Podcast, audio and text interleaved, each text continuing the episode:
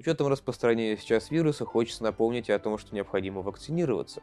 Кто начал эту практику? Одна очень смелая женщина, по совместительству императрица Екатерина II. В чем была ситуация? Ситуация такая, что она сделала себе непростую прививку, она раньше называлась вариоляция.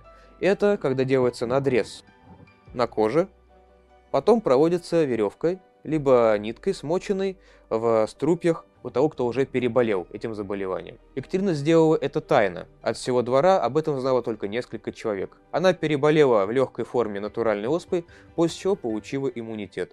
Потом эту процедуру прошел ее сын, а после этого пошли дворяне. Так что можно сказать, что первой, кто начала вакцинацию в Российской империи, и в России в частности, была Екатерина II. Не забывайте проверять себя и вакцинироваться, потому что вакцина необходима не только детям, но и взрослым.